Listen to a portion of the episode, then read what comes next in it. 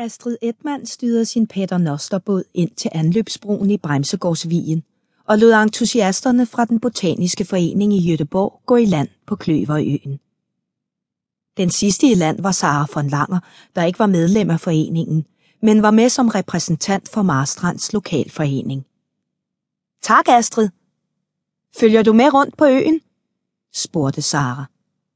Nej, du, jeg har et par ting, jeg skal have ordnet. De grove hænder fastgjorde agterfortøjningerne, imens hun så på Sara. Hvor ærgerligt! Sara trådte i land på anløbsbroen af sten.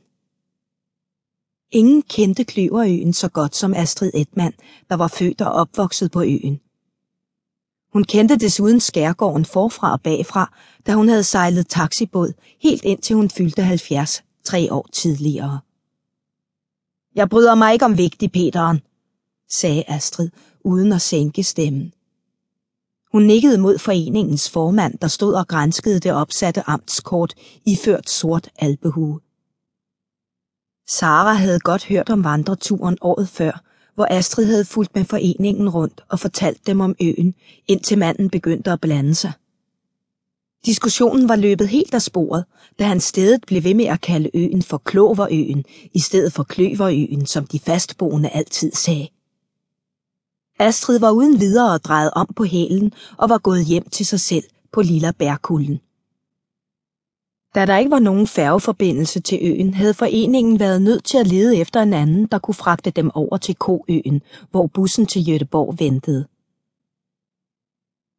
Junisolen stod højt på himlen, da gruppen nu fortsatte sin udflugt gennem Kløverøens bakkedale.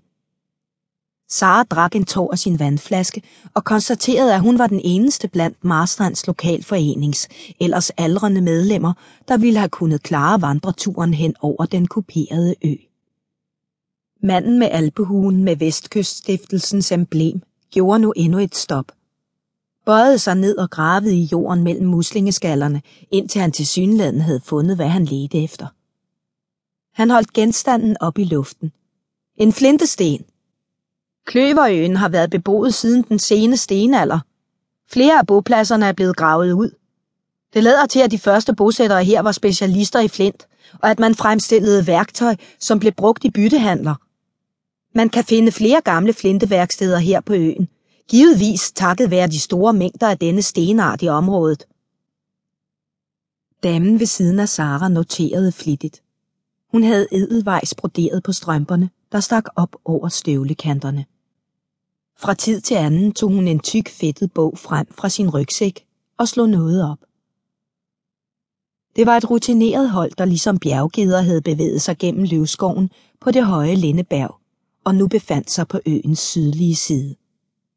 Det var to timer siden, de var steget i land, og Sara glædede sig til den skemalagte kaffepause og badetur. Kvinden holdt op med at skrive og så op. Er der nogen fastboende på øen i dag? Manden med albuhuen vendte sig om mod Sara. Det tror jeg, at du har bedre styr på, Sara. Du bor jo i Marstrand. Der er cirka 50 huse på Kløverøen, og om sommeren er her godt fyldt op. Otte af husstandene bor her året rundt, blandt andet en børnefamilie, der sejler deres lille datter over til børnehaven hver dag. Men flere af de gamle gårde, der i dag bliver brugt som sommerhuse, tilhører indbyggere i Marstrand, hvis familiemedlemmer tidligere boede på Kløverøen. Og hvilken af gårdene er øens ældste? Kløverø Nordgård, selvom de fleste i dag siger præstegården. Den skal have tilhørt Marstrand Franciskanerkloster en gang i middelalderen. Gården blev senere hovedsæde for Marstrand Pastorat. Man regner med, at den er ældst. Ellers er det Bremsegården, den gule gård, vi passerede lige efter, at vi steg i land. Den rigeste og største gård blev malet gul, fordi man ville markere dens position. Jeg tror, at den oprindeligt er fra 1580 og blev bygget af Peter Brems, der var borgmester i Marstrand. Selvom de huse, der ligger der i dag, er nyere dato. Tak, Sara. Så foreslår jeg, at vi bevæger os over mod Korsvigenæs.